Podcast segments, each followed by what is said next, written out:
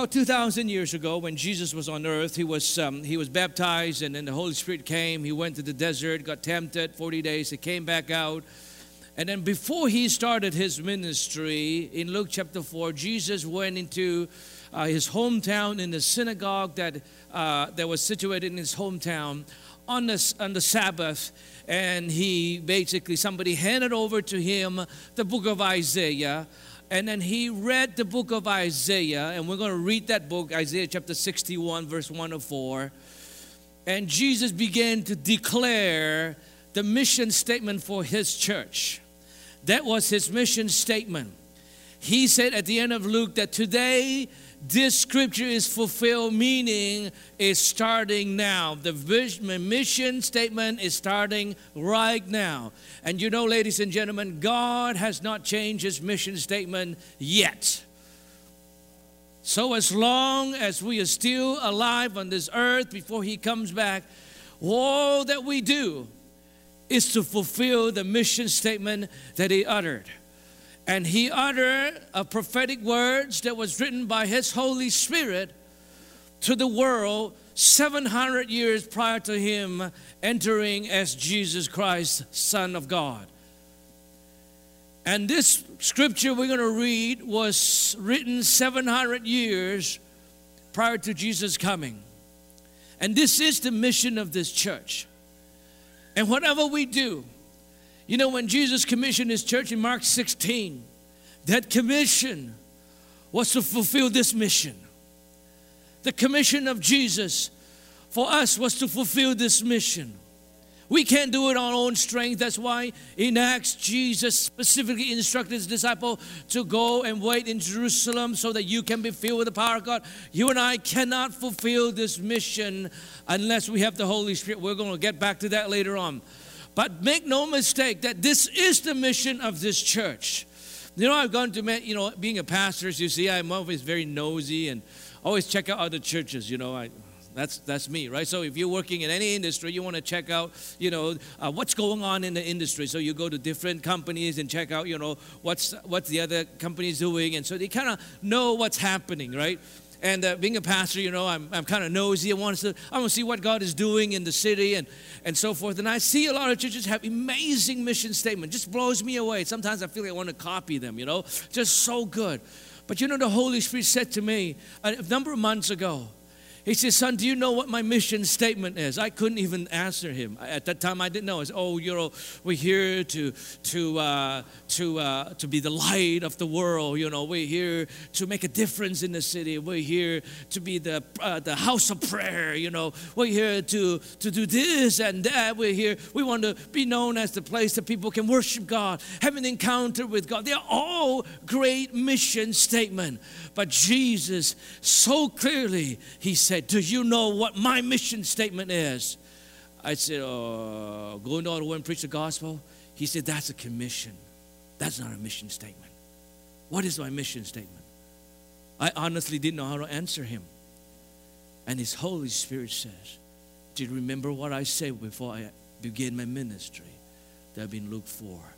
He said this. This is my mission statement, Isaiah 61. And I want us to understand this. You and I are sitting here for this mission.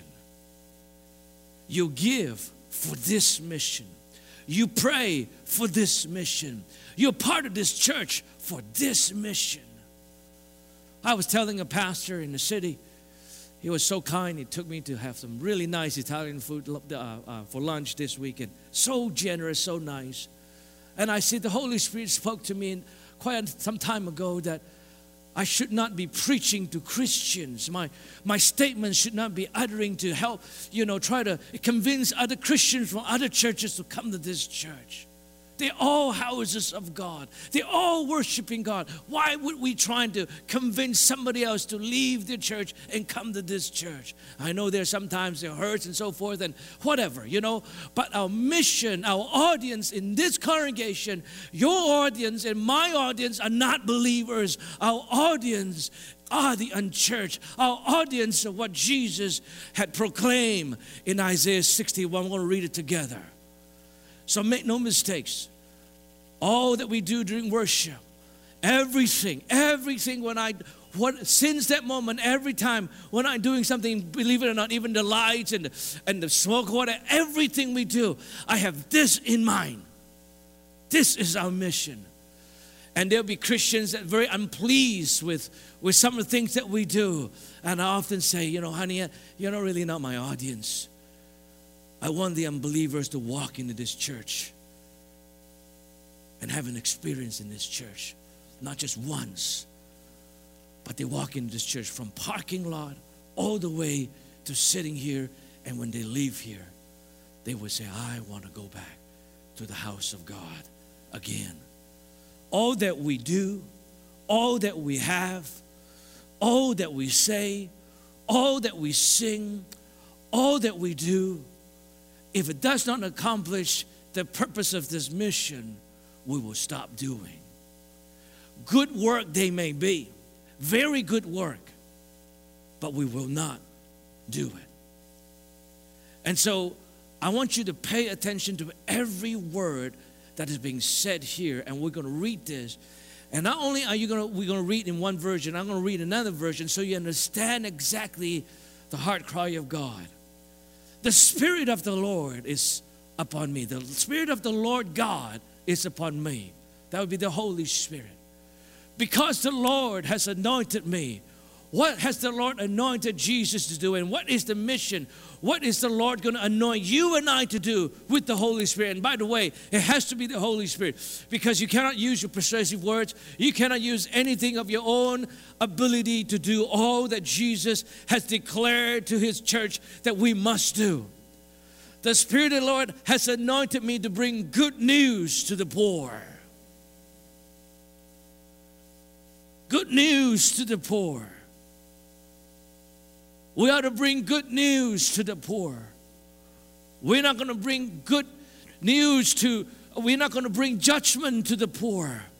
We're not going to uh, uh, uh, bring holier than thou attitude to the poor. We're going to bring good news to the poor. And this is the good news is that Jesus loves them and Jesus died for them and that the grace that God had made available to them is absolutely free. That's the good news. They're not under condemnation. There is therefore now no condemnation for those who are in Christ Jesus, for those who are not walking after the flesh, but they're walking in the spirit. I'm, I'm, I'm, I'm, I'm paraphrasing it. This is the good news. You are free from condemnation and judgment. This is the good news we preach is that you have been forgiven. All your sins, yesterday, today, and tomorrow, is forgiven. All you have to do is to receive it by faith. Say, God, I want to receive your goodness by faith. This is not the merit, it's not from the merit of my own work. It's not from the merit of my own ability or what I have done or haven't done, what I kept or haven't kept. But it is just based on the pure merits of your grace through faith that I am saved. This is the good news to the poor you don't have to pay anything. You, it's free. You don't have to pay anything. Not with money, not with effort, not with whatever that you think you can offer. There's nothing that you can offer to receive the goodness of God. Absolutely nothing. This is the good news. We got to walk around and walk. We, we should walk around in the city telling people about the good news not the church you're part of, not, not, not the doctrine that you subscribe to. But we should walk around and tell them, you know, God loves you so much. He'd forgiven you already, and it's free. This is a good news. And when they should come into this church, we don't put expectation on people. We don't put burden on people. We tell them God loves you as you are. Come as you are. And He's going to set you free. He's going to give you a new life without any of your own doing, but His grace through your faith. This is the good news. Jesus said that the Holy Spirit had sent me to bind up the brokenhearted, or to heal, another translation, the broken heart to proclaim the liberty, proclaim liberty to the captives, and the opening of prison to those who are bound. That's basically is is the is, is the message we are to preach. Go with uh, go to amplify. It'll bring some more clarity. Wow, it's really dizzy here. Can you all read it? All right. The Spirit of the Lord is upon me because the Lord has anointed and qualified me to preach. Okay, let's just stop right there. So many of us don't think we are qualified to share the gospel of Jesus. Maybe because you're struggling with some issues in your life. Maybe you haven't felt like you, you got it all together. Maybe you feel like you don't have a great testimonies. Who cares? Your qualification is not what you have done. Your qualification is the grace of God on you. You are qualified to preach. Yes, you. Oh, Pastor, you don't know what I'm doing in secret. I'm still, I'm still hiding on my, uh, on my pot. You know, I'm still, I'm, I'm still stoned. You know, I just order online these days because it's, it's legal now. Shandai. I'm still stoned, and, and God is going to set you free from that. But in the meantime, don't put everything on hold. You are qualified by His grace. I've heard of testimony of people actually getting saved by being preached by some drunk, you know. I mean, that's something, I'm not going to go through that because I don't want to encourage that kind of behavior. But my point is this, is that God can, if God can use a donkey, can you, are you here this morning? If God can use a donkey, He would use you. I'm not saying you're a donkey. I'm just, I'm just saying, if God, in fact, the word said, if God can make the rock cries out, He can make you to speak His word and proclaim His word. All you need to do is avail yourself. You say, I'm not qualified. I'm not. You are qualified under the blood of Jesus. You are qualified under the grace of God. Oh, oh I'll bring such a shame to God. Believe you me, as you begin to do His work, He will save you, redeem you, set you free, and He too will help you to be healed of your brokenness. Watch this, right? For me to preach the gospel of good tidings to the meek, the poor, and the afflicted. That's our audience right there. The one who is meek, who's poor, who's afflicted. Are you afflicted this morning? You are the right person in this church. If you are not afflicted, you are a partner with this mission of this church to reach the afflicted. Your giving, your embrace. I tell the volunteers every Sunday morning, your embrace is Jesus' embrace to the afflicted. Let's not judge people or prejudge them when they come in here. Let's just be the hands and feet of Jesus to love them because Jesus loves them deeply and their children. He has sent me to bind up and heal the brokenhearted. Are you brokenhearted? Then you are the audience of this church. You are sitting in the right place at the right time, and eternity had planned that you sit here this morning because the gospel is for you. It's for you if you're brokenhearted. You've been, you've been betrayed. You've been hurt by people. The gospel is for you to proclaim liberty to the physical and spiritual captives and opening the prison and, and off the eyes of those who are bound.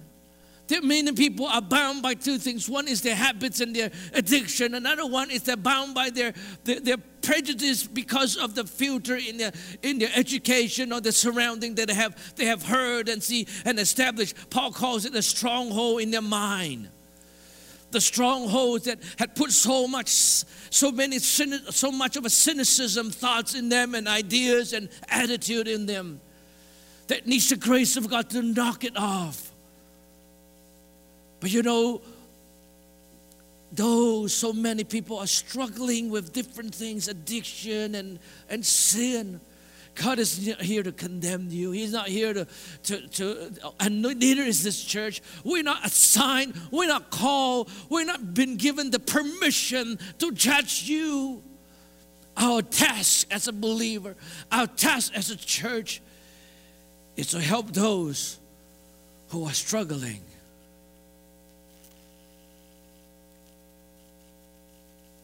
They say that, and I preached that before, bar has been considered safer than church. Because when you go to a bar, You talk to the bartender, the bartender doesn't judge you. How do you know that, Pastor Paul? I, I haven't been to a bar before, but I've seen enough movies and TVs. You know, you just sit there. Is it true? Some of you don't need, yeah, you don't want to, that's okay. I'm judging, right? So, so, so, so you just, you just, you just tell them your story, and then he just keep feeding you alcohol, right? You're just tell him and feeding alcohol. Just, you know, it's like a really good relationship because you don't feel judged in front of this bartender. He doesn't judge. He's trained not to judge. Because if he judges, he'll lose business. So he has a motivation not to judge you. So if you feel awful, he said, Come on, drink away, man, drink away. You know, it's really funny that Paul the Apostle compare, uh, it's called a negative comparison, being drunk with wine with being filled with the Holy Spirit. And I just hear the Holy Spirit calling the church to become a place where people can be drunk by the Holy Spirit. They come with their burden, they come with their sorrow, they come with the affliction, they come with all the brokenness, and Jesus' grace will be over them. And we should be the Holy Ghost bartender. I don't know if I can say that, but anyways, you understand what I mean we just feed them not with alcohol that is destructive, but we feed them with the Holy Spirit. We say, Come and drink. Drink of the fountain of the grace of God. Drink of the Holy Spirit. Be filled with His power. Be living in victory. Have His joy. Have His peace. Have His goodness. And have your eyes open to see more and more of the grace and the goodness and the glory of God. This is what we ought to do as a church to proclaim the acceptable, acceptable year of the Lord the year of his favor, the day of vengeance of our God to comfort all who mourn. And by the way, the vengeance is not to human enemies of yours. The vengeance is on the devil. And we always have to remind the devil. You know, this week I was kind of feeling funny in my throat because a lot of, you know, things was going on. And of course, I, I, I take communion every day. I, I, just remind myself of the healing of Jesus. And then I say, in the name of Jesus, devil, you, you're trespassing. Don't, don't you dare. Don't you dare. But ha ha ha, you go into the lake of fire. I just need to add that line just to bug him a little bit. I think you should do that. I say, hey, devil, do you know you're going to the lake of fire? He may speak things into your mind, in your head to just discourage you. But remind him, hey, devil, you're going to lake of fire. Do you remember that? Ha ha ha. Call him a loser. I usually do. I him, you're such a loser. You're going to lake of fire. He said, Pastor, don't do that. He's going to attack you. I got the blood of Jesus over me. I got the Holy Spirit inside me. He can touch one, one strand of my hair. Cannot without the permission of God. I am protected. So I'm not afraid. But anyways, verse 3. To grant those who mourn in Zion, to give them beauty full headdress instead of ashes. The oil of gladness. Everybody say gladness. You're supposed to have gladness in this church. You're supposed to come into this church happy and leave happier. You're supposed to come into the church sad and leave super happy. You know, people that leave this church should be full of beaming, full of joy. And you know, you go to a restaurant, you know, you have food in a restaurant, you'd be so full of joy and so infectious that the people around you got, what's wrong with you? And you can tell them the goodness of God. This is our portion. Gladness instead of mourning. Now, you know, you don't mourn just for mourn's sake. You mourn because you have lost someone. You mourn because something terrible had happened in your environment. And God says, I, I want to give you gladness in your period of mourning. The garment of praise instead of faint spirit. You know what a faint spirit is, right?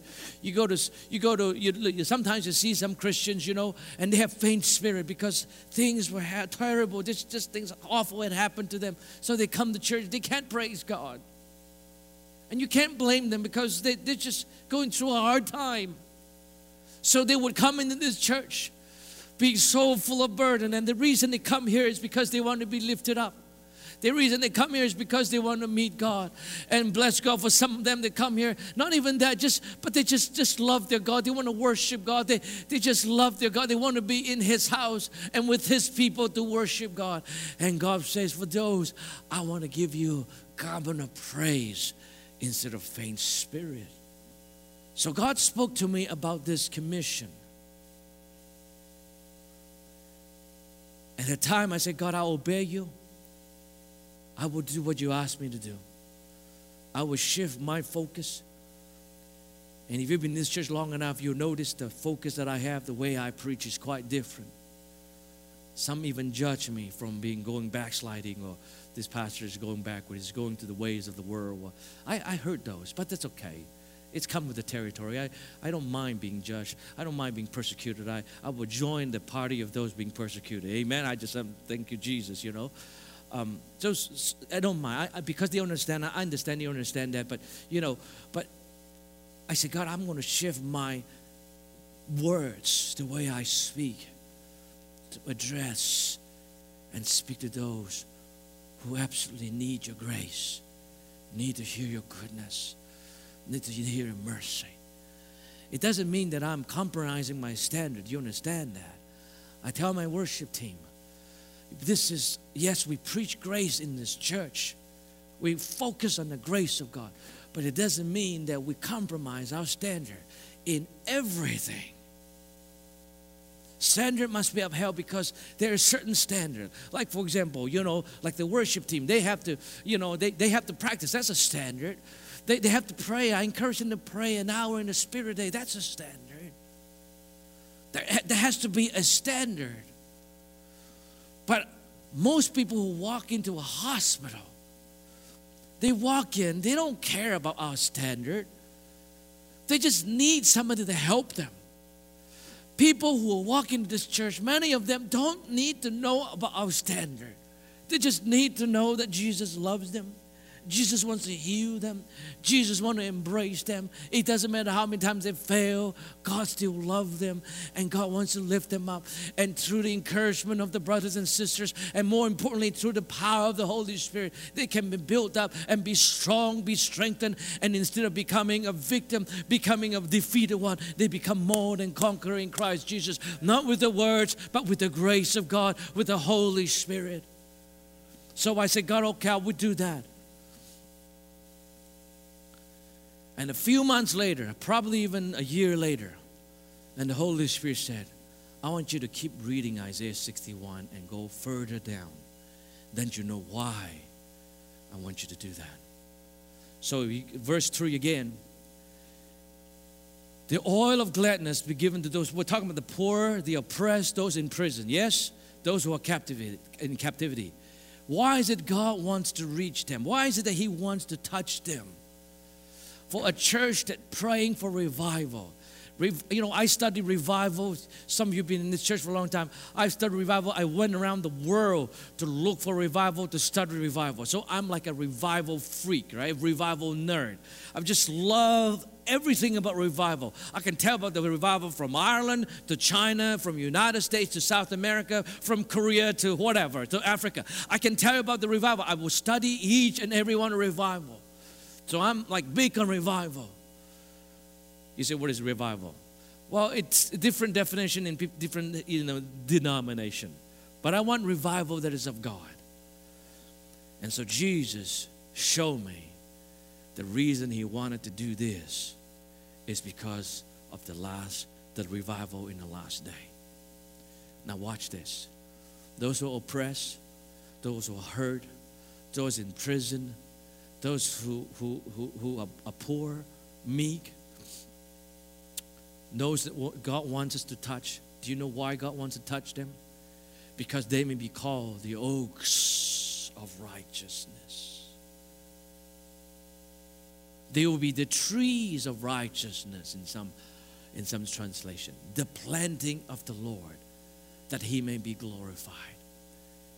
God wants to glorify himself through those who are poor, who are meek, who are broken, who are afflicted, who are in pain, who are in prison, who are struggling with addiction, struggling with lust, struggling with whatever. God wants to call them His righteousness, His tree of righteousness, because He wants to save them, He wants to deliver them, and He wants to use His grace to declare His righteousness over them so that they could be called the righteousness of God. It's not because of what they have done, but because of the grace of God and through faith, they become the righteousness of God, and so that God Himself can be glorified. Why, Pastor? Why does God want to glorify Himself through the oak of righteousness, through this afflicted people? Go to verse 4. This is the statement of revival. And the Lord said to me, This is going to be my revival. It's not going to be by any preachers, any shows, any famous people. This shall be from the broken, the afflicted, the ones in prison, the ones that are struggling. Verse 4 they shall build up the ancient ruins. Let's talk about the ancient ruins here. The city of Toronto, if you've been living here for a while, you will know that it was called the city of churches.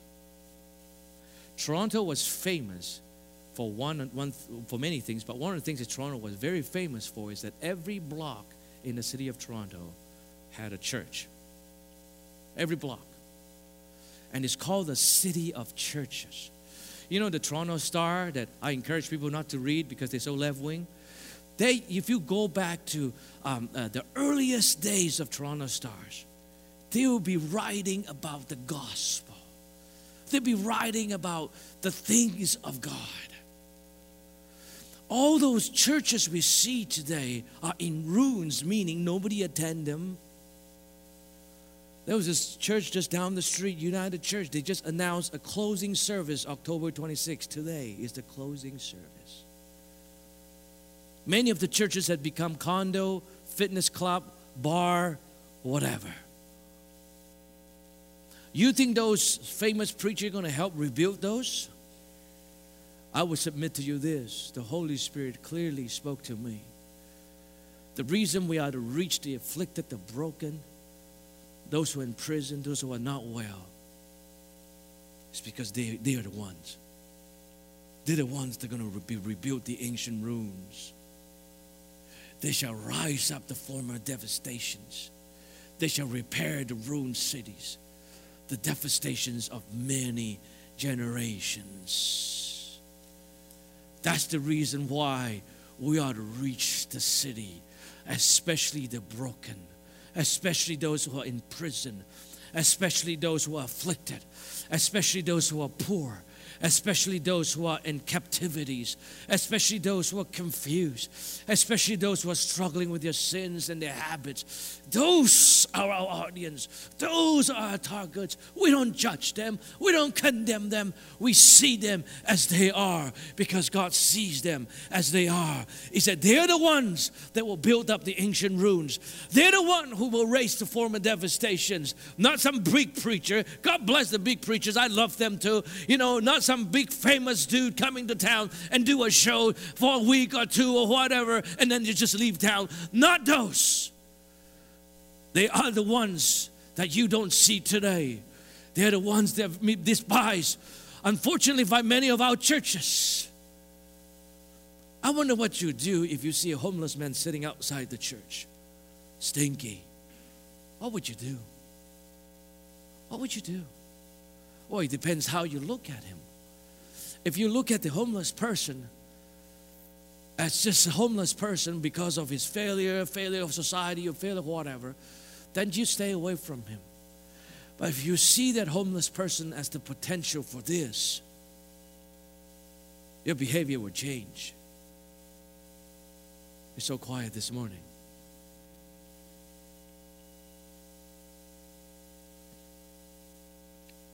Not only homeless, there are many people that have been brought in this country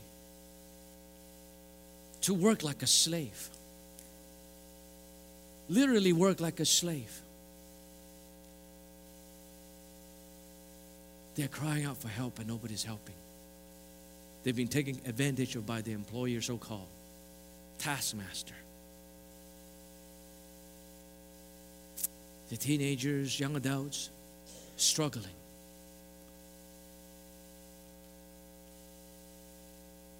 Let's circle back to what we've been preaching. You can't love without the Holy Spirit. You can't love without the power of God. I believe the Holy Spirit is calling the church, this church, to start moving into the into compassion.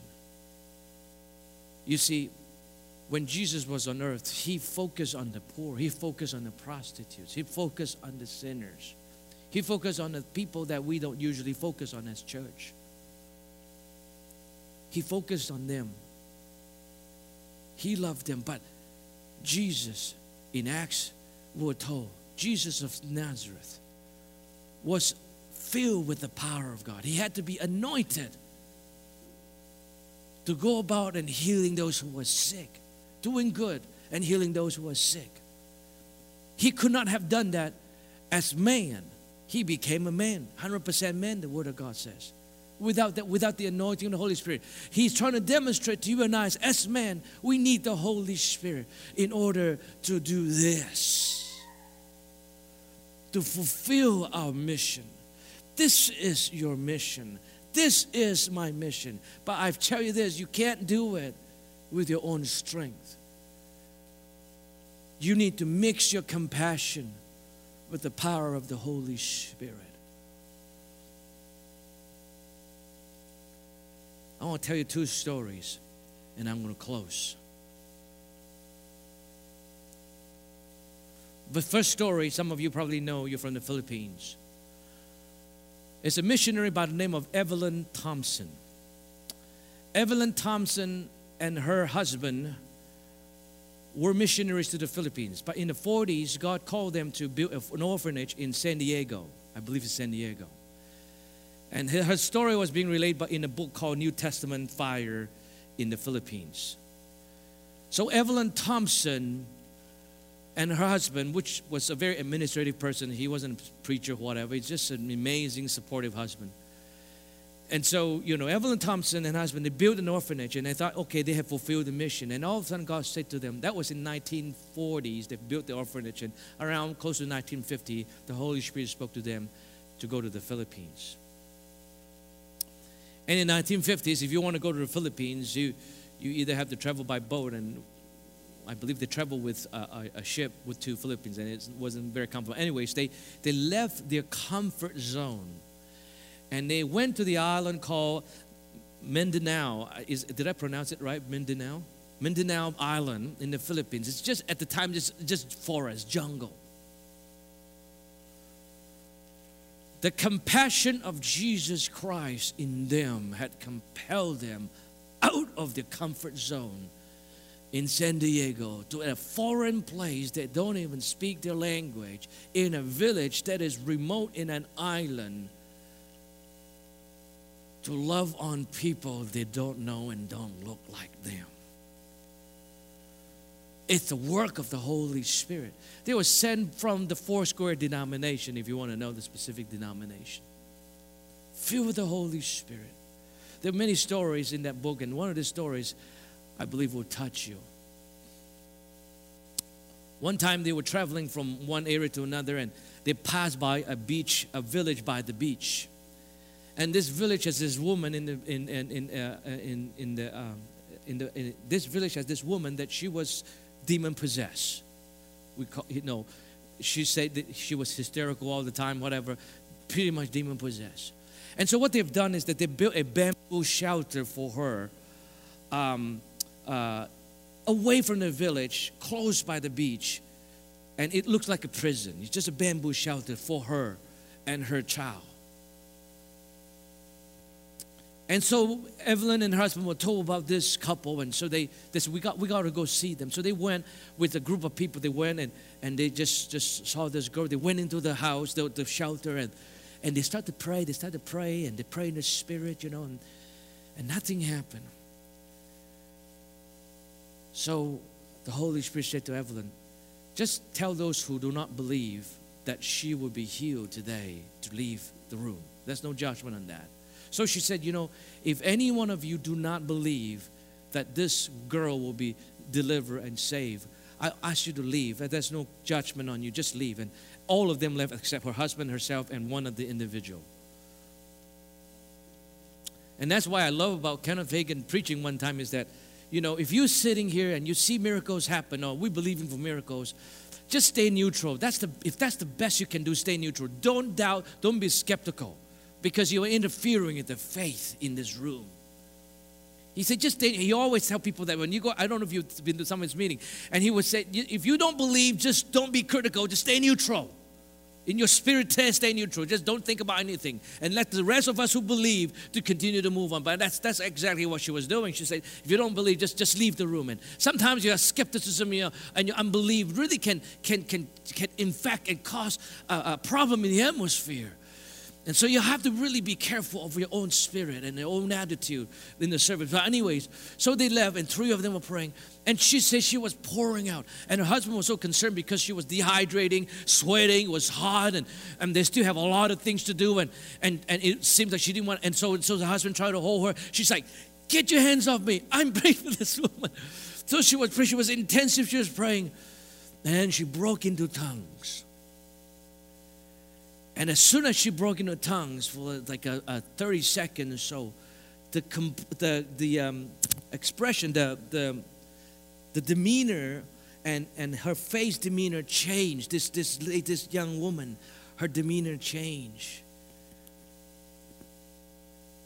Because she was speaking in a dialect, in a tribal dialect of this woman. And she said, I didn't know what I was saying the first few minutes. And while I was pursuing and keep on praying in the Spirit, God began to reveal to me what it is I was saying. He said, for on that moment, in the next 30 minutes or so, she was able to understand the language, converse in that language. To make the long story short, this woman was set free, she was healed, and she was eventually restored back to her village with her husband and so forth. And, and the, the daughter grew up, and, and, and, and that's, that's the story of, of that situation. But she said that after that 30 minutes, she had never understood again that language, even until the day she passed away in her 90s. She passed away when she was 92. Two things here you learn is that passion, compassion without the Holy Spirit is very limited. Yes, it's great, but you need the Holy Spirit to have compassion for the weak, for the imprisoned, for the poor, for the afflicted. The people who are in the prayer team, they not only need compassion, they need the Holy Spirit. On the other hand, if you have the Holy Spirit, you have no compassion, it's pretty useless too. Because if you can remember, Jesus was driven by compassion. Every time when he was to do miracles, the Word of God said he had compassion on them. Jesus, in fact, had compassion on people. One time he saw those people, they're like sheep without shepherd. He had compassion on them. There are people that come to Jesus and they were sick. The Word of God said Jesus had compassion on them. When they were hungry, they need to be fed. Jesus performed a miracle to feed the 5,000 because he had compassion on them. You and I must have compassion. You say, I don't have it. Lord, I ask for those who are willing right now that you fill them with your compassion. It is with your compassion, combined with your Holy Spirit, that we can touch the city and fulfill the mission that you have given to this church, to this assembly. Let me tell you another story. It's a story the, of a person by the name of Jamie Buckingham. Jamie Buckingham, if you are interested, wrote a book called The Summer of Miracles. He passed away of terminal disease. This is a story about those of you who may be struggling in your sickness and disease, or whatever you're struggling with, your sin, or whatever, thinking that you're not qualified to serve God. Jamie Buckingham was a, a minister, but he was diagnosed with a terminal disease. So he was sent to the hospital to do checking. So he was waiting in the lobby for, for some x ray or whatever, gamma ray or whatever. And he looked over down the hall. He saw a very uh, uh, sickly Asian man, very sick, you know, it's like skin on bone, devastated. And here, Jamie, he was sick himself. He said that was his compassion just rose within him. So he walked over And he's, he asked the gentleman if he could pray, but the gentleman, he was Korean, he couldn't speak a word. And he just looked blank on his face. So a nurse stepped out from a room, hurting after hearing him say, he, he, he, he, can't, he, can't, he couldn't speak in English, he, he, he's Korean. So, anyways, he put his hand on this, this uh, uh, Korean gentleman and he started to pray in tongues. He said, I, I just don't know what I was doing, I was just praying in tongues. And he opened his eyes. This old man started to smile, and tears started to come down in his eyes. I didn't make much of it. He just prayed, and then he, he went back to his chair. And, and the next day, he went to church. And he was telling people the story and a couple came. It's a Korean and Caucasian couple. The husband is a, Caucasian and the wife is Korean. And they came, and after the service, and the wife was weeping and crying. She said, Pastor, that was my dad. He was going to die, and he died. But when you pray for him, you were preaching the gospel in Korean to him. And he had resisted the gospel all his life. And at that moment, he gave his heart to Jesus before he passed away. Ladies and gentlemen, you need passion, you need compassion, but you need the Holy Spirit. Because you know, our words don't do anything, our great charity, they don't do anything. It is the Holy Spirit. I pray that you understand the mission of this church we are so, you know, in so many of our churches, and including this one, we have major in so many things. Like a, it's almost like a Christian hobby gathering.